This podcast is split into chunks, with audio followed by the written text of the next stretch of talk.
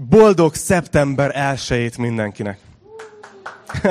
figyelj, figyelj, azt hittem, hogy teljesen el fog maradni az újongás. Ha azt mondtam, hogy boldog új évet, vagy végre itt a nyár, akkor általában talán így lelkesebbek lettünk volna.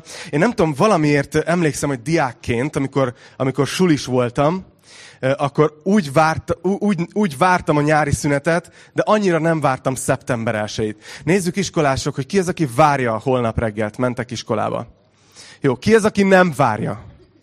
Jó. Sajnos itt egy kicsit több kéz ment fel a, a magasba.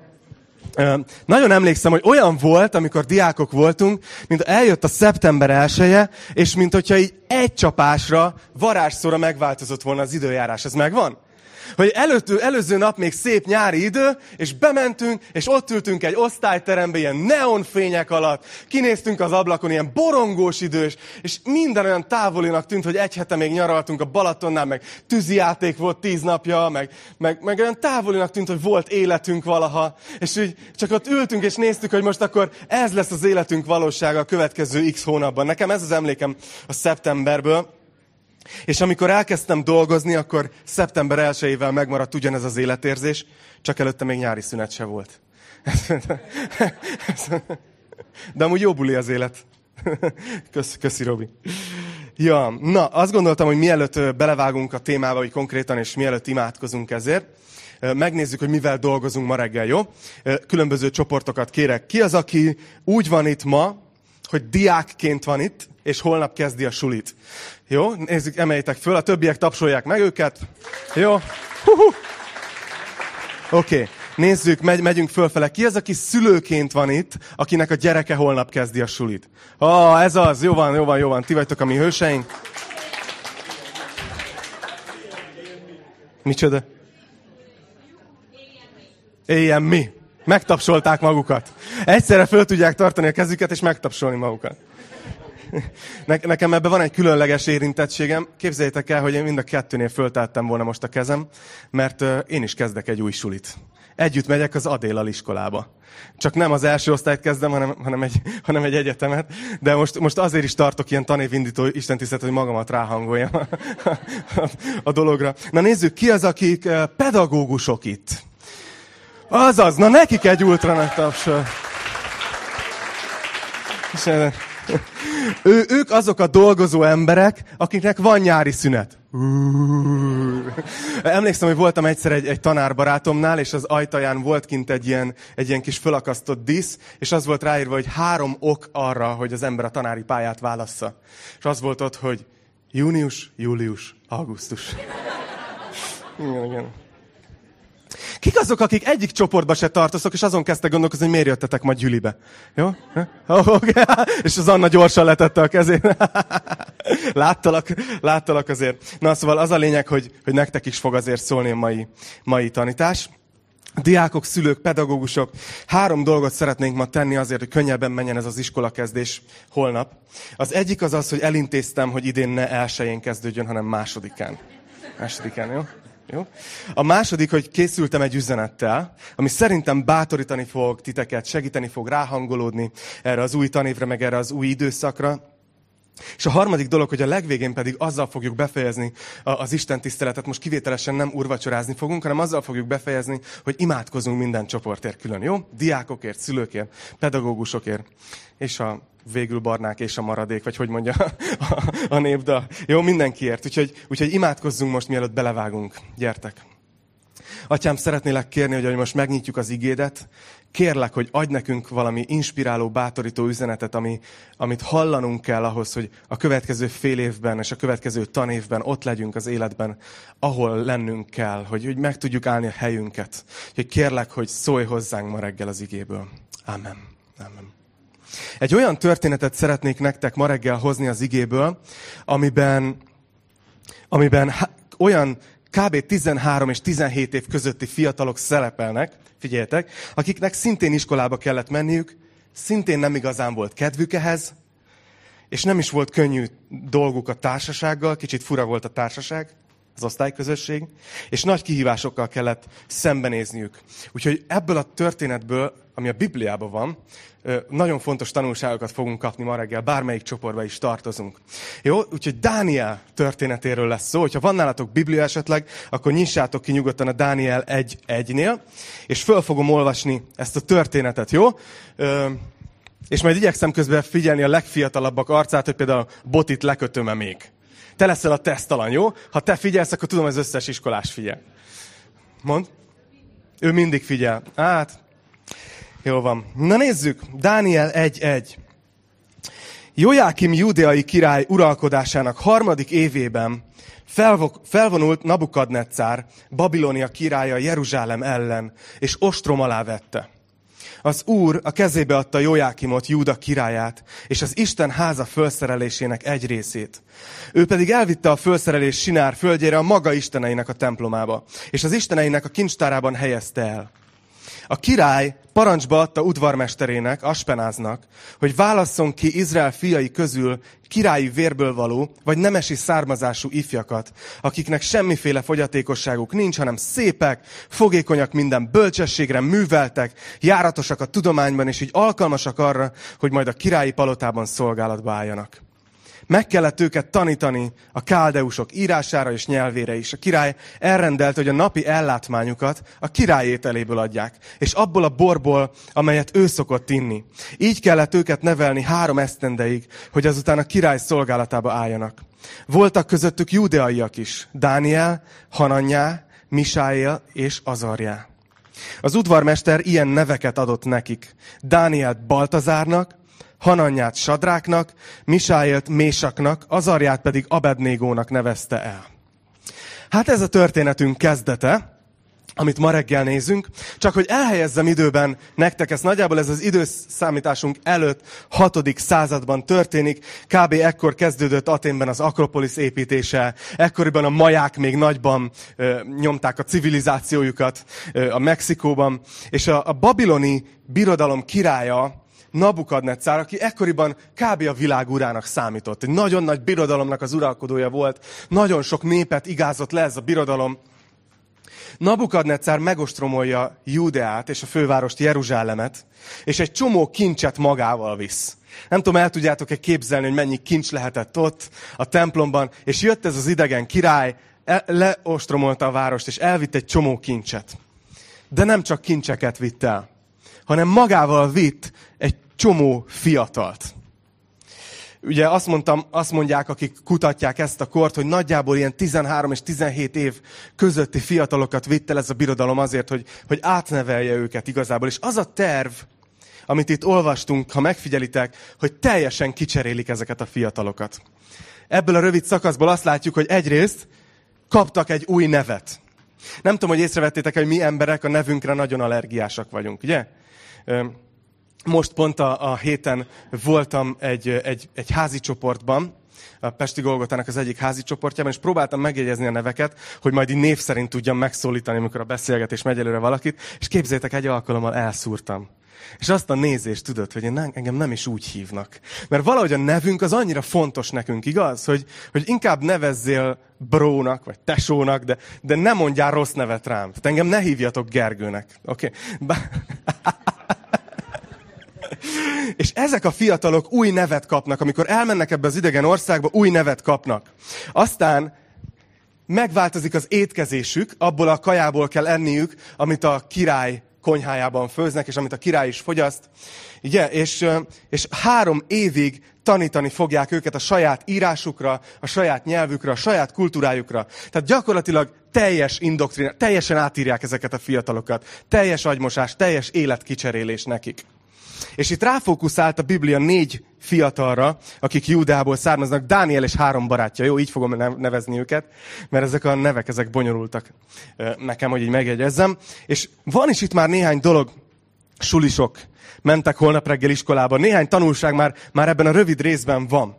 Mert nagyon sokszor én emlékszem, hogy úgy voltam a sulival, aztán utána úgy voltam a munkahelyjel, hogy ez aféle ilyen szükséges rossz. Tehát, hogy kötelező, hogy muszáj. Ugye elhangzik ez a kérdés, hogy muszáj holnap suliba menni, semmi kedvem. És mint hogyha így ránk lenne erőltetve. És, és kötelező. Pedig ha belegondoltok, Dánielékhez képest annyira nincs rossz dolgunk. Nekik is iskolába kellett menni, de őket így vitték egy idegen országba. Azért az egy kicsit más, mint amikor te hazamész suli után, és otthon van a családod, otthon van esetleg a tesód, vagy hogyha a munkából jövünk haza, akkor ugyanez. Szóval, szóval őket konkrétan elhurcolták. És, és ha belegondoltok, akkor egy kicsit, ne, sőt, nem is kicsit, elég nagy kiváltság az, hogy egyáltalán tanulhatunk. A mai napig vannak olyan országok, ahol csak a gazdagok engedhetik meg maguknak, a kiváltságosok, hogy iskolába menjenek. Voltunk nemrégen bevásárolni, és, és velem volt a kislányom Adél, és így beszélgettünk közbe. És mondta, vettünk ilyen iskolaszereket, meg stb. És, és mondtam neki, milyen jó, hogy jó dolgod van, hogy mehetsz iskolába, és megtanulhatsz mindent, amit csak szeretnél. Mert vannak országok, ahol gyerekek nem tanulhatnak. És mondjuk nem tudják elolvasni még, még nagyobb korukban, hogy mi van kiírva. És akkor azt mondta, hogy hát akkor megkérdezik az anyukájukat. És mondtam, hogy de lehet, hogy az anyukájuk se járhatott iskolába, meg az apukájuk se. Hogy mai napig egy csomó helyen emberek akár íras tudatlanságban élnek. Úgyhogy ez csak egy kis bátorítás, hogy, hogy nagyon nem semmi az egyébként, hogy itt nekünk van erre lehetőségünk. És eh, kicsit úgy, úgy érzem egyébként, és ezt most persze itt mondom, tehát a mi gyülekezetünkben nincsenek hisztis emberek. Azok mindig máshova járnak, de, de azért nem árt kicsit így, így belegondolnunk ebbe, hogy néha azért szeretünk nyafogni, nem? Szeretünk úgy, úgy hisztizni, hogy nem úgy vannak a dolgok, ahogy mi akarjuk. Pedig Igazából az a helyzet, hogy az iskola az egy kiváló eszköz, hogy elkezd megtanulni, hogy az élet úgy sem arról fog szólni, amit te szeretnél. hanem egy csomó minden lesz, ami adottság. És hogy az igazán nagy dolog, az nem az, hogyha eléred, amit te akarsz, hanem hogyha jól válaszolsz arra, amit hoz az élet. Egyszerűen jól reagálsz arra, amit lehet, hogy néha kötelező. És nem árt néha perspektívában lenni, hogy van-e, van-e okunk panaszkodni. Megnéztem a, az IMF-nek a honlapján, hogy Magyarország hol áll így gazdagságban a többi országhoz képest. Van egy ilyen mérőszám, a GDP, ami, ami ezt mutatja, hogy mekkora, mennyire pörög a gazdaság. És az a helyzet, hogy Magyarország azért nincs az élvonalba, most ezzel nem mondtam újat, az 52. helyen van, Magyarország. Tehát ha úgy tetszik, akkor az 52. leggazdagabb ország vagyunk, az 52. legjobb helyzetben lévő, ha az anyagiakat nézzük. De az nagyon durva belegondolni, hogy van 135 országa, aki szegényebb. 135 ország, ahol, ahol nehezebb körülmények. Szóval az első tanulság, ne hisztizzünk. Mehetünk tovább? szóval ott van ez a négy fiatal, új nevet kaptak, három év képzés, és közben a király ételéből és borából ihattak. Hát itt még nem tart a magyar oktatási rendszert, hogy alkoholt lehessen fogyasztani, kötelező legyen, nem tudom, a miniszterelnök borából inni, vagy valami ilyesmi. De pont ez miatt jön az első konfliktus. Szeretném megmutatni nektek. Így folytatja a nyolcadik vers. Azt mondja, hogy Dániel azonban elhatározta, hogy nem szennyezi be magát a király ételével, és azzal a borral, amelyet ő szokott inni. Megkér tehát az udvarmestert, hogy ne kelljen magát beszennyeznie.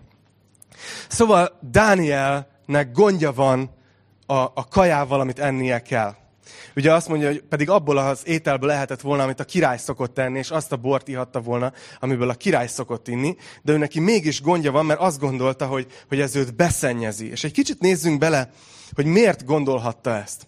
Az egyik ok az az, hogy ugye a zsidóknak nagyon konkrét előírásaik voltak arra, hogy mit ehetnek, mit nem ehetnek, mit mivel készíthetnek el együtt, és valószínűleg ezek az ételek, ezek nem voltak kóserek, tehát nem voltak olyan ételek, ami nekik belefért volna az előírásaikba, és Dániel egy ilyen szigorúan nevelt helyről jött valószínűleg. A másik pedig, hogy nagyon sok ilyen helyen azt az ételt, amit a király evett, meg az ilyen előkelőségek, ezeket először fölajánlották bálványisteneknek, úgymond, hogy úgymond az Isten a lelkét elfogyasztja az ételnek, és utána ezáltal valamilyen áldott kaja lesz ez, és akkor ezt teszik meg az emberek. És ezzel gyakorlatilag azt jelenti, hogy azzal, hogy ő a király ételéből levet volna, valószínűleg úgy érezte, hogy a, a, a babiloni vallásnak a részévé válik. Tehát, hogy közösséget kell vállalnia egy idegen vallással. És, és ezért felszólal. De van itt, van itt néhány nagy tanulság. Iskolásoknak, dolgozóknak, mindenkinek egyaránt. Az egyik az az, amit látok itt, hogy, hogy Dániel a hite miatt nem akarta megenni ezt az ételt, és hogy ezt nyíltan felvállalta, nem beszélt mellé. Nem tudom, hogy ti vagytok-e esetleg így. Én, én például emlékszem, hogy amikor iskolás voltam, én sokszor szégyeltem, hogy keresztény vagyok. Mert például voltak olyan dolgok, amit azért nem tettem, vagy azért nem tett a családom, mert, mert keresztények voltunk, és a szüleim szerették volna, ha úgy nevünk föl, hogy bizonyos értékeket átveszünk, és nagyon tisztelem őket ezért a mai napig. De emlékszem, hogy milyen nehéz volt ez, ez sulisként, hogy úgymond nem mertem bevállalni, hogy én Jézushoz tartozok hogy én azért nem veszek részt mondjuk valamiben, mert én szeretném megőrizni Istennel a kapcsolatomat, és úgy éreztem, vagy a szüleim úgy érezték, hogy, hogy az ugye bezavarna a képbe. Ugyanígy van Szerintem a munkahelyen is nagyon sokszor ilyen helyzet, hogy belekerülünk olyan helyzetekbe, amikor nem tudjuk, hogy mi a helyes. És hogy most akkor vállalkozó legyek, vagy keresztény. Néha fölmerül a kérdés. Igaz, amikor fölmerülnek akár adózási, gazdasági, mit írok alá, mit nem írok alá, mit írok be abba, tényleg azt írom be, ami az igazság, vagy egy részét. Elég sok ilyen helyzettel szembe kerülünk, amikor a hitünk miatt nem szeretnénk valamit megtenni. És nagyon fontos tanulság lesz ebben a történetben, hogy Dániel egy fikarcnit nem járt rosszabbul azzal, hogy ő bevállalt, hogy a hite miatt nem szeretné megenni ezt az ételt. És én emlékszem, hogy ebben amúgy volt egy kis fejlődés így bennem, mert volt olyan még egy pályakezdő koromban, amikor, amikor simán bevállaltam olyat, ami ne, a lelkiismeretemnek gondot okozott, de, de valamiért úgy éreztem, hogy muszáj megtenni. És később pedig volt olyan munkahelyem, ahol konkrétan ki kellett állnom azért, hogy én nem, nem vagyok hajlandó fölhívni azt az ügyfelet, és azt mondani neki, ami tudom, hogy nem az igazság, csak azért, hogy a cégem jó színbe tűnjön föl. És, és ez szerintem jó, hogyha ebben nem kárhoztatjátok magatokat, hogy akkor, ú, akkor most biztos ezer gondolat cikázik a felnőttek fejébe, mi vállalható be és mi nem. De csak egy bátorításként szerettem volna elmondani, hogy milyen jó, hogy Dániel bevállalta. Pedig, pedig ő nem egy munkavállaló volt, aki bárki mikor fölmondhat, hanem őt odahurcolták. Értitek? Tehát baja is lehetett volna belőle. A második, amit itt látok, hogy ennek ellenére Dániel tiszteletteljes. Tehát ő nem az, hogy Ugyan mi? Én ezt a kaját? Hagyjál már. Én zsidó vagyok, nekem előírásaim vannak, én nem eszem meg ezt a kaját. Igaz, nem, nem lázat, nem lecövekelt, hanem azt olvassuk, hogy megkérte az udvarmestert, hogy ne kelljen beszennyeznie magát. Tehát azt látjuk, hogy, hogy Dániel egy, egy nagyon, nagyon tisztelettudóan beszélt ezzel az emberrel.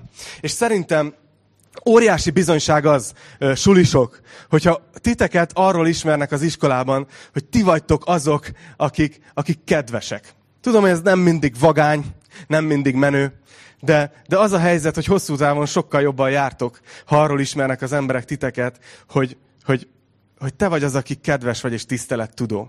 És tudom, emlékszem, nekem is voltak sulisként olyan időszakaim, amikor, tudjátok, ilyen kettős életet éltem. Hogy volt egy ilyen vasárnapi, meg otthoni arcom, ahol Attila a cuki kedves, aranyos. Hm? Na jó, talán a kedves, a cuki az nagyon hamar elmúlt. A, a lényeg az, hogy, hogy aztán volt olyan arcom is, ami az iskolai arcom. Tudod, amiben kicsit azért néha káromkodtam, meg tettem a, tettem a fejemet. És csak, hogy tökre fontos ezt már fiatalon megtanulni. Csak egy bátorítás nektek, sulisok, hogy nem jártok rosszul azzal, hogyha egy arcotok van. És mindenkinek azt az arcot mutatjátok, hogy ne, nem bánnátok, ha akár kilátna titeket ebben a helyzetben. És, és szerintem tök nagy bizonyság a munkahelyen is, amikor egy keresztény mondjuk nem száll be az ilyen gyűlöletkampányokba amit a kollégák egymás ellen folytatnak. Tudod, hogy ó, te se bírod őt, én se bírom, akkor beszéljünk, és akkor mi már egy csapat vagyunk. És nagyon nagy bizonyság az, amikor, amikor úgymond nem vagy hajlandó részt venni ezekbe a hadjáratokba. Kicsit az a félelmünk ilyenkor, hogy akkor kisodródunk a társaság szélére, ugye perifériára kerülünk, ki, ki, kikerülünk a társaságból. De őszintén akarsz egy olyan társaságnak így nagyon a magvas, hogy mondják ezt? Tehát a része lenni, szerves része, nem magvas. Szerves. Nekem is el kell mennem iskolába, de lehet, hogy mégis általánosba kéne visszamenni. Szóval szerves része lenni, ahol, ahol ez a kultúra, hogy így egymást marjuk meg, meg mérgezzük a környezetet, az tök gáz. Úgyhogy, úgyhogy mi vagyunk azok az emberek keresztényként, akik, akik tudjuk, hogy az ember az nem csak egy, egy, egy, egy jól fejlett állat. Nem csak valami folyamatnak a végén kidobta a gép, egy, egy termék, egy anyag, hanem mi vagyunk azok, akik tudjuk, hogy minden egyes ember, akivel a suliba találkozol, a legbénább osztálytársad, a leg ö, csupa olyan szó jut eszembe, amit nem mondhatok ki tanításba. Tehát, tehát, tehát lényeg, az az osztálytársad is, meg az a kollégád is, mi tudjuk, hogy az Isten képmását hordozó ember. Lehet, hogy eltorzult, lehet, hogy nagyon eltorzult képmás. De Isten képmását hordozza. Isten, Istennek a teremtménye. És ezért mi ilyen tisztelettel tudunk beszélni. És Dániel így beszélt ezzel az udvarmesterrel. A harmadik dolog, hogy Dániel kimert lógni a sorból. És tudom, hogy sulisként ez nagyon nehéz.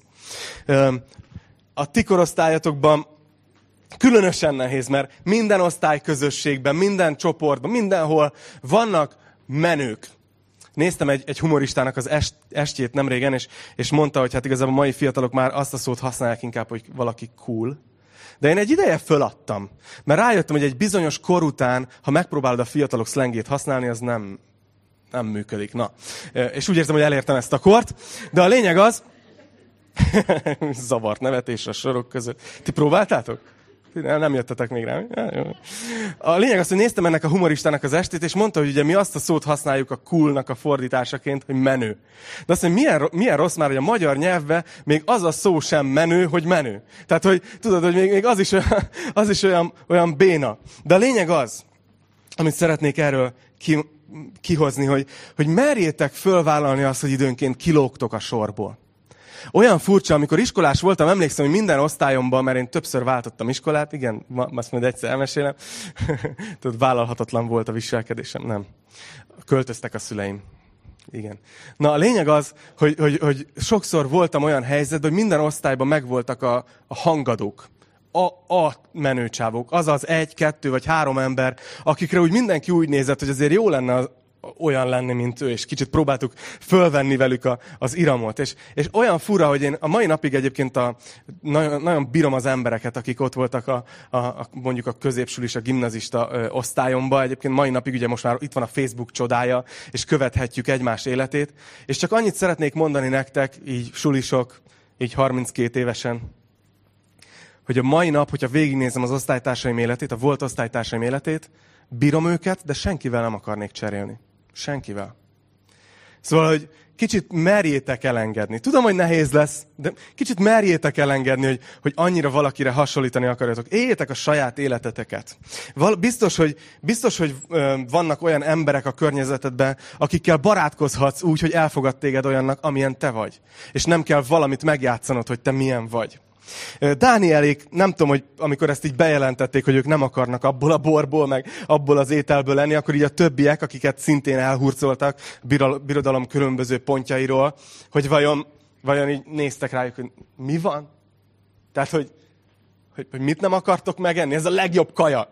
Tudod, és biztos, hogy amikor mondták, hogy hát ez minket beszennyez, a, mi úgy hisszük a vallásunk szerint, hogy ez beszennyez, így néztek rájuk, hogy ti se vagytok teljesen százasok. De mégis, mégis bevállalták ezt, kimertek lógni a sorból. És biztos erőt adott, és ez egy következő dolog, hogy négyen voltak. Biztos erőt adott nekik az, hogy, hogy ott volt Dánielnek ez a három másik barátja. Hát azt mondtam, hogy barátja, de igazából a Biblia nem írja, hogy ők korábban mondjuk Júdában is ismerték egymást. Lehet, hogy csak egyszerűen ott jöttek össze, mert együtt hurcolták el őket, és a sors hozta össze őket, mint egy osztályközösséget. De a lényeg az, hogy ők mégis négyen egymást úgy tűnik, hogy erősítették ezekben a dolgokban. És ezért nagyon fontos, hogy legyenek keresztény barátaitok. Akár keresztény emberek a szakmádban, akivel meg tudod beszélni, és tudjátok egymást bátorítani és imádkozni egymásért. És ezért is nagyon fontosak egyébként a kapcsolatok itt a gyülekezetben. Úgyhogy barátkozzatok, beszéljetek. És végül az utolsó, mielőtt tovább mennék, szülők, csak egy kis bátorítás nektek hogy nem tudom, hogy ti, ti vagytok-e úgy néha, hogy gondolkoztok, hogy vajon a gyereketek majd, majd hogy fog reagálni, ha kikerül suliba. Vajon amikor nem látod, akkor hogy viselkedik. Milyen, milyen durva, hogy, hogy Dániel szüleiről kb. semmit nem olvasunk. De úgy tűnik, hogy egy olyan helyről jött, olyan szinten hitt ezekbe az értékekbe, hogy ő, ő megállt, amikor már nem voltak ott a szülei akkor is. És csak egy bátorítás arra, hogy az eltöltött idő a gyerekekkel, az, amikor minőségi időt töltesz. Amikor elmondod a gyerekednek, hogy te miért úgy döntesz egy bizonyos helyzetben, ahogy döntesz. Ez, ez elkíséri őt az életben, még akkor is, hogyha jelenleg csak annyit látsz, hogy aha, ja, aha. Tudod, hidd el, hogy átmegy, az, az nem marad ki. Az, az be fog érni egyszer. Az átadott értékek, azok be fognak érni. Na vajon hogy reagál az udvarmester, amikor Dániel így mondja, hogy én ezzel nem annyira szeretném beszennyezni magam? Nézzük a kilencedik verset. Isten az udvarmestert jó indulatra és szeretetre indította Dániel iránt. Ezért ezt mondta az udvarmester Dánielnek.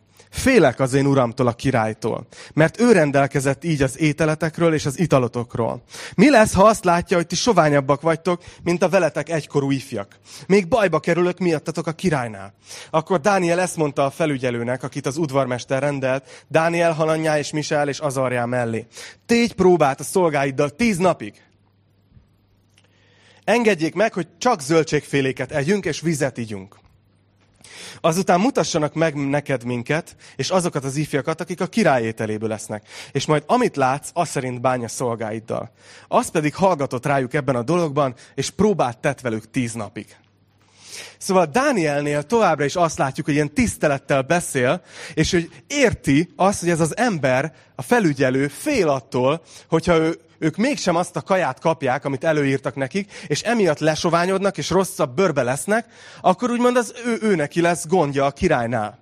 És Dániel érti ezt, és megtanult úgy érvelni, hogy azt mondja, hogy tegyél próbát. Tehát, hogy nem kényszeríti bele egy nehéz helyzetbe ezt az embert, hanem okosan érvel. Okosan felvet valamit. Általában egyébként arra mindig jól reagálnak az emberek, hogyha logikusan fölépítünk valamit, és nem csak azt mondjuk, hogy mert csak. Tanulság sulisoknak, szülőknek, tanároknak. Tetszik az udvarmester hozzáállása közben. Hogy nem egy ilyen rendőr, aki azt mondja, hogy de a szabály a szabály, az lett előírva, eszed, nem eszed, nem kapsz mást. Hanem nagyon tetszik, hogy, hogy olyan inkább ez, a, ez az udvarmester, mint egy, mint egy edző. Tudjátok, hogy az edzők azok, akik így odaállnak egy sportoló mellé, és azt nézik, hogy, hogy az ő testalkatából, az ő felépítésével, az ő erőnlétével, stb. az ő táplálkozásából, hogy tudja a legjobb eredményt kihozni hogy ez a sportoló a legjobban teljesítsen. És szerintem szülők, ez nekünk egy nagyon nagy lecke, meg pedagógusok, amikor így nézünk a gyerekekre, a fiatalabbakra, hogy nem valamilyen szabályrendszerhez akarjuk őket szigorúan tartani. Nem arról beszélek, hogy ne legyenek korlátok, de értitek szerintem. Hanem, hogy azt nézzük, hogy ő belőle hogy tudjuk a legtöbbet kihozni az életben. És ez az udvarmester belemegy ebbe, hogy akkor tíz napig kipróbálja. Vajon, vajon mi történik? Ki az, aki izgul, hogy mi történt? Tíz, tíz nap múlva, 15. vers, szebbnek látszottak, és kövérebbek voltak azoknál az ifjaknál, akik a király ételéből ettek. Ezért a felügyelő fölmentette őket azzal, hogy az előírt ételt egyék, és bort igyanak, és ahelyett zöldségféléket adott nekik. Isten megadta ennek a négy ifjúnak, hogy előre haladjanak a tudományban, mindenféle írásban és bölcsességben. Dániel pedig értett a látomások és az álmok magyarázatához is. Szóval bejött a terv, amit, amit Dániel kitalált. Nagyon, nagyon fontos volt számukra Isten. Bátrak voltak kiállni azért, hogy ők nem akarják megenni azt, ami úgy érezte, hogy az Istennel való kapcsolatukat megrontja. Jól kommunikált Dániel, ugye ügyesen építette föl, amit kért. Tiszteletteljes volt, és működött. De amit még itt látunk, és ez fontos látni, hogy Dánielék nem voltak amúgy problémásak. És ezt most úgy mondom, hogy oké, okay, ezt a kaja, ez tényleg mondjuk hitbeli kérdés volt, de nem olyanok voltak, biztos ismertek ilyen embereket, hogy egyik kérdés megoldva, akkor talál valami más problémát. akkor most már ez a gondom. És néha tudunk keresztényként ilyenek lenni, hogy, hogy mindig valami baj van. Tudod, valamit mindig találunk, amiben beleköthetünk. De azt látjuk, hogy ez megoldódott, ami tényleg lelkismereti problémát okozott, és ezen túl viszont teljesen beletették magukat a tanulásba. Pedig egy új nyelvet, új kultúrát, új írást kellett megtanulniuk. És ők teljesen beletették magukat, és látjuk ezt a hozzáállást, hogy, hogy nem hisztisztek, hanem azt mondták, hogy jó, ne, ha választhatnánk, nem itt lennénk, hanem otthon lennénk Judeába, de most, hogy itt vagyunk, akkor kihozzuk ebből a helyzetből a legjobbat, amit csak tudunk. És egy óriási dolog, amit látunk ez mellett, hogy azt olvassuk itt, hogy Isten velük volt. Ott volt velük Babilonban. Ott volt velük, ahol, ahol elhurcolták őket. És azt mondja, hogy Isten megadta ennek a négy fiúnak, hogy előmenetel, jó előmenetelük legyen a tanulásban. Szóval sulisok, csak szeretnélek bátorítani titeket, hogy holnap reggeltől menjetek úgy a suliba, hogyha kell, akkor reggel mielőtt elindultok, vagy útközben, vagy az iskolába, imádkozzatok egyet. És menjetek azzal a hozzáállással, hogy ja, ha választhatnék, lehet, hogy nem itt lennék ebbe az osztályterembe. De ha már itt kell lennem, akkor én megpróbálok ebből az időből a lehető legtöbbet kihozni, a lehető legtöbbet beletenni a tanulásba, és a lehető legjobban teljesíteni. Dánieliknek valószínűleg sok olyan dolgot kellett megtanulnia, aminek nem értették, hogy mi a haszna. Ugye, suliba állandóan ez volt. Mi, minek kell nekem? Hogy hívják azt, azt a táblázatot, a sok kémiai cucc van, periódusos. Oké, okay, például azt nem értettem, hogy nekem miért lesz erre valaha szükségem. Még most se értem. Ezt nem hallották a sulisok. De a lényeg az, hogy van abban egy óriási dolog, amikor megtanulod magad szabályozni, és azt mondani, hogy ja, nem ezt csinálnám szívem szerint, de most mégis nekiállok. Jó? Bátorítalak erre. Dolgozók, akik már így munkahelyen nyomjuk az ipart, és próbálunk teljesíteni. Nektek is szeretném egy kicsit, hogyha formálhatnám a gondolkozásotokat a munkahelyetekről. A munkahelyetek az a hely, ahol 90 ezer órát töltötök el egy élet alatt. Hát ez nem tűnik túl bátorítónak, igaz? Van egy ilyen Facebook mém, nemrég olvastam. Az volt odaírva, hogy este le kell feküdnöm, amikor még nem akarok, hogy fel tudjak kelni akkor, amikor még nem akarok, hogy el tudjak menni oda, ahova, még, ahova nem akarok. Tehát néha így vagyunk a, a munkahelyjel, hogy aztán azt csináljam, amit nem akarok. Szóval a lényeg az, hogy, hogy valahogy így vagyunk sokszor a munkahelyjel, és ebbe, ha nem figyelünk, akkor nagyon könnyen bele tudunk menni. De inkább gondoljatok így a munkahelyetekre. Átlagosan, amikor egy ember megtér, és keresztény lesz, azt mondják a kutatók, hogy hét éven belül elveszíti a nem hívő barátait.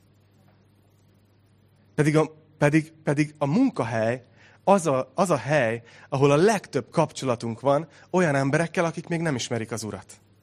Mi lenne, hogyha így mennél be?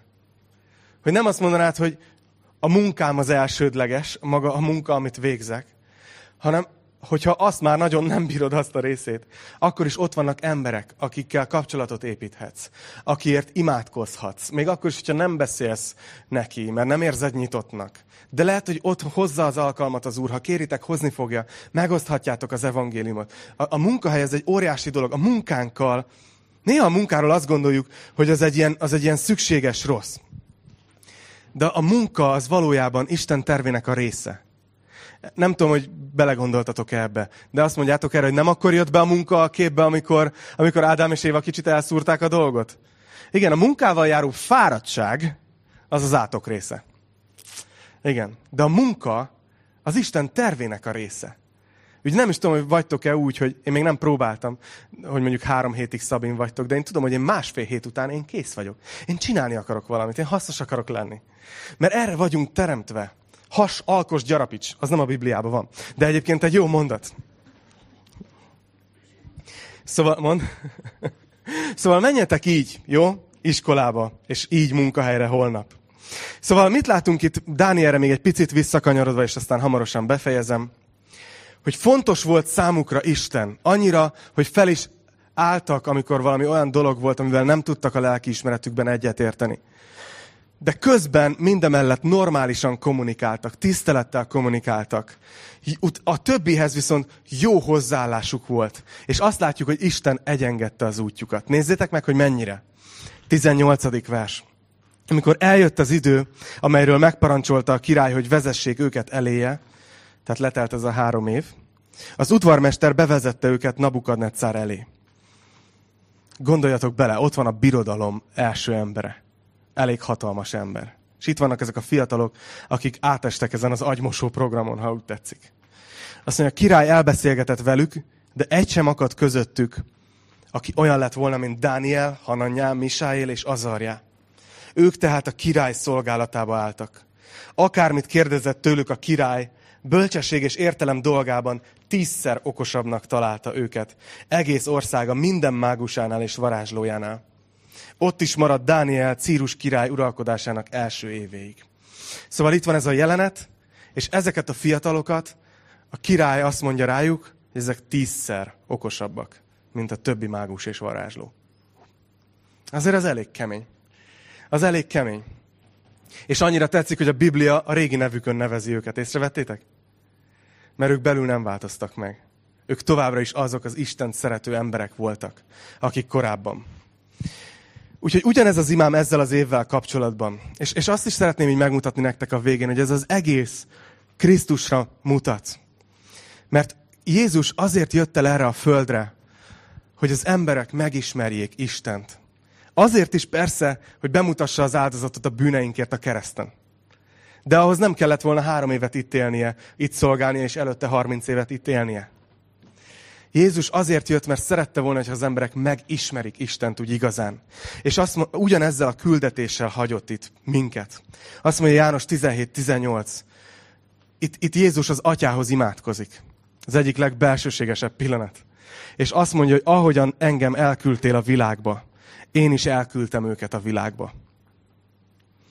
És Jézus minket a világba küld. Jézus holnaptól titeket a suliba küld.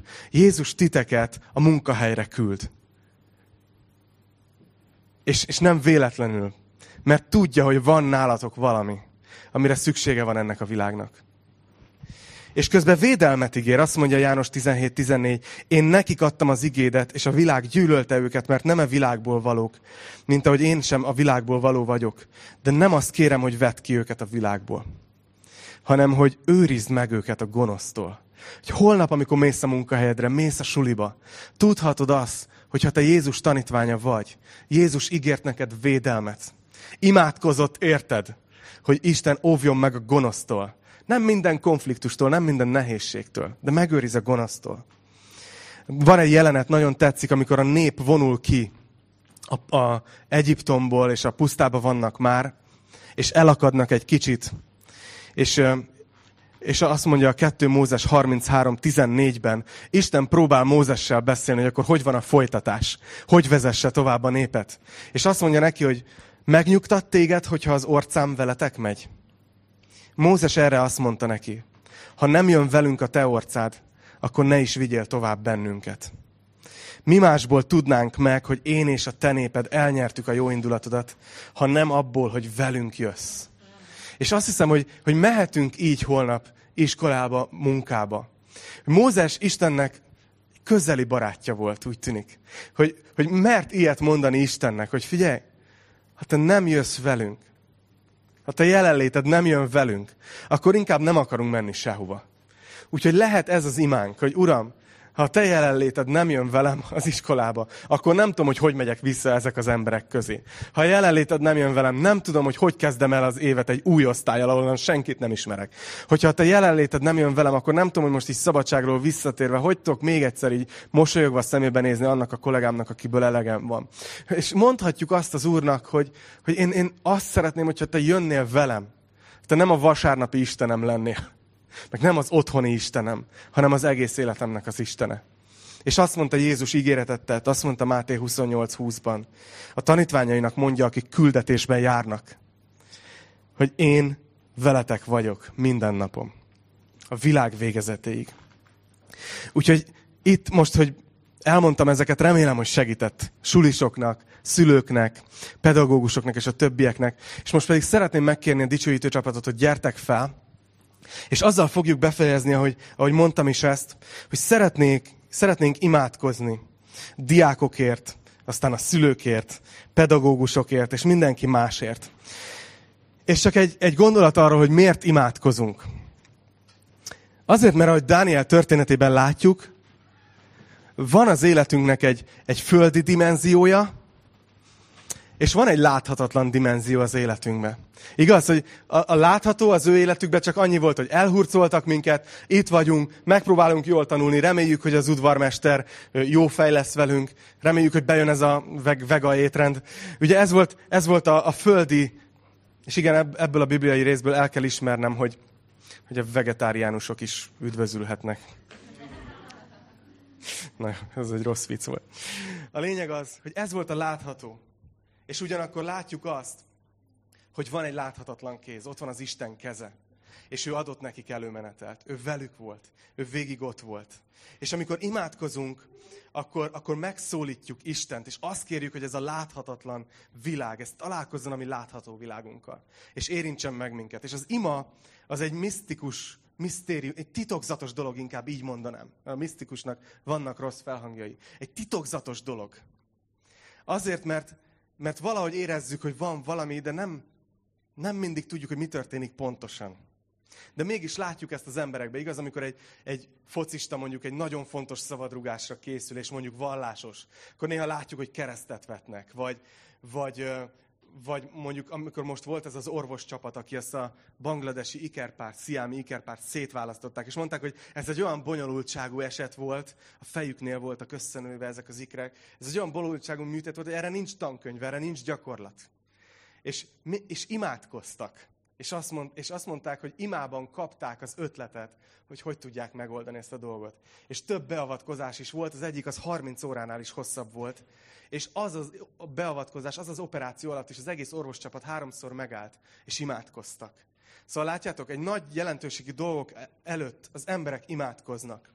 És azt hiszem, hogy előttünk most nem egy műtét áll, nem is egy szabadrugás, de egy új tanév, ami tele van lehetőségekkel, ha diák vagy hogy, hogy fejleszd azt az ajándékot, amit kaptál Istentől, és szívd magadba a tudást, hogy kapcsolatokat építs akár egy életre. Szülőként ott van egy új tanév. Nem arról beszélek, hogy most kicsit nyugisabb lesz otthon, mert mindenki iskolában van, hanem te is visszatérsz a munkádba, és kicsit van időd a gyerekettől külön átgondolni, hogy ma hogy tudnék minőségi időt tölteni vele, hogy tudnám bátorítani, mi lehet a kis szívében, hogy tudnám segíteni az életét. Hogyha dolgozol, akkor mehetsz így hogy most milyen kapcsolatok fognak kiépülni ebben a tanévben. Hogy ki az, akiért imádkozol, és majd látod az életében, hogy Isten közbeszólt. Vagy hogyha egyik kategóriában sem vagytok, hanem csak úgy, úgy élitek az életeteket. Mégis azt gondolom, hogy egy új év következő nyárig indul a visszaszámlálás ma hivatalosan. várjuk a jövő nyarat. De várjuk tudatosan. És, és ne csak várjuk, hanem addig tartó hónapokat éljük át tudatosan, Krisztussal, ő vele kapcsolatban, őt tükrözve a világnak. Jó?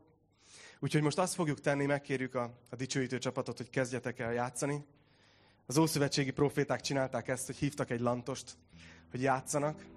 És azt olvassuk, hogy amikor a lantos elkezdett játszani, akkor az úr keze megérintette a profétát. Úgyhogy ha kíváncsiak vagytok, hogy miért tesszük ezt, ezért. Talán segít a zene is ráhangolódni minket arra, hogy most a mindenható Istenhez beszélünk. Úgyhogy arra kérlek titeket, hogy gyertek, álljatok fel, és imádkozzunk együtt, úgy igazán, nem úgy, hogy Attila imádkozik a színpadon, ti meg nézitek és hallgatjátok, hanem így egyesítsük a szívünket, és együtt emeljük föl, a, imádkozz a többi csoportért. Ha szülő vagy, akkor imádkozz teljes szívvel a gyerekekért. Hogyha gyerek vagy, akkor amikor a szülőkért imádkozunk, kérlek, srácok, hogy imádkozzatok a szüleitekért most velem együtt, jó? Úgyhogy menjünk így az Úr elé. Menjei atyám, köszönöm neked azt, hogy te helyeztél el minket a világban ott, ahol vagyunk. Hogy nem véletlen semmi, a születésünk, az, hogy hol vagyunk, hogy milyen családba kerültünk.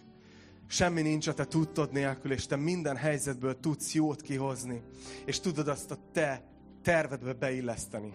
És ezért szeretnénk most így együtt az új tanév kezdetén, így szeptember 1-én imádkozni teljes szívünkből. Uram, konkrétan ezért. Most először a, a sulisokért. Mindenki, aki holnap reggel iskolába megy, vagy aki egy héttel később kezdi az egyetemet. Uram, imádkozunk ezekért a fiatalokért. Annyira sokat tettél le az életükbe, annyira sok ajándékot, potenciált, képességet, lehetőséget. Előttük van a jövő. Előtt az ő kezükben, és ő bennük van az országunknak is a jövője, a gyülekezetünknek is a jövője, és minden más. És Uram, olyan sokszor megtesszük szülőként, amit tudunk, de nem tudjuk pontosan, hogy mi történik a szívükben. Ezért kérünk, és ezért szeretnénk újra a hitünket így beléd vetni, hogy te legyél velük az iskola évben. Hogy azokat a dolgokat, amit már akár a szülőktől el sem fogadnak időnként, azt te végezd el a szívükben. Imádkozom azért, hogy minden egyes iskolásért, aki most itt van, vagy látja ezt a videót, kérlek, hogy menj velük az iskolába. Kérlek, hogy segíts nekik, hogy megéljék a hitüket ott is. Segíts nekik, hogy egyre inkább csak egy egyéniségük legyen, és egy arcuk. És hogy merjék felvállalni azt, Uram, hogy hozzád tartoznak. Ugyanakkor imádkozom azért, hogy tudjanak tisztelettudók lenni, hogy legyenek kedvesek, ad nekik ezt, tedd vonzóvá szemükben. Imádkozom azért előre, amikor nehézségekbe fognak kerülni, akár nem befogadó osztályközösségbe, akár akár ö, nehezen egy működő tanári kapcsolatokba, akár klikkesedésbe, vagy kiközösítésbe, vagy megfelelési kényszerbe. Uram, kérlek, hogy áld meg az iskolásokat. És ugyanígy imádkozom, Uram, a szülőkért. Uram, köszönjük neked, hogy, hogy így alkottad meg az embert. Hogy, mi, hogy szülők és gyermekek vagyunk, le, leábrázolva azt, hogy te vagy velünk. És ezért imádkozom azért minden szülőért, Uram, hogy ad nekünk a te szívedet, ahogy te nevelsz minket. Segíts, hogy úgy tudjunk nevelni a gyerekeinket. Segíts abban, hogy tudjunk hinni abban, amit, ami, amik ők, amit te teremtetted őket. Ad nekünk a hit szemét, hogy lássuk meg, hogy mi jöhet ki az életükből. Uram, kérlek, lágyisd meg a szívünket, hogy ne rendőrök legyünk, hanem edzők. Imádkozom azért, hogy segíts nekünk téged képviselni otthon. Imádkozom, imádkozom az édesanyákért, hogy adj nekik erőt. És biztos, hogy adsz is, mert amit ők visznek a vállukon, az nagyon nem semmi.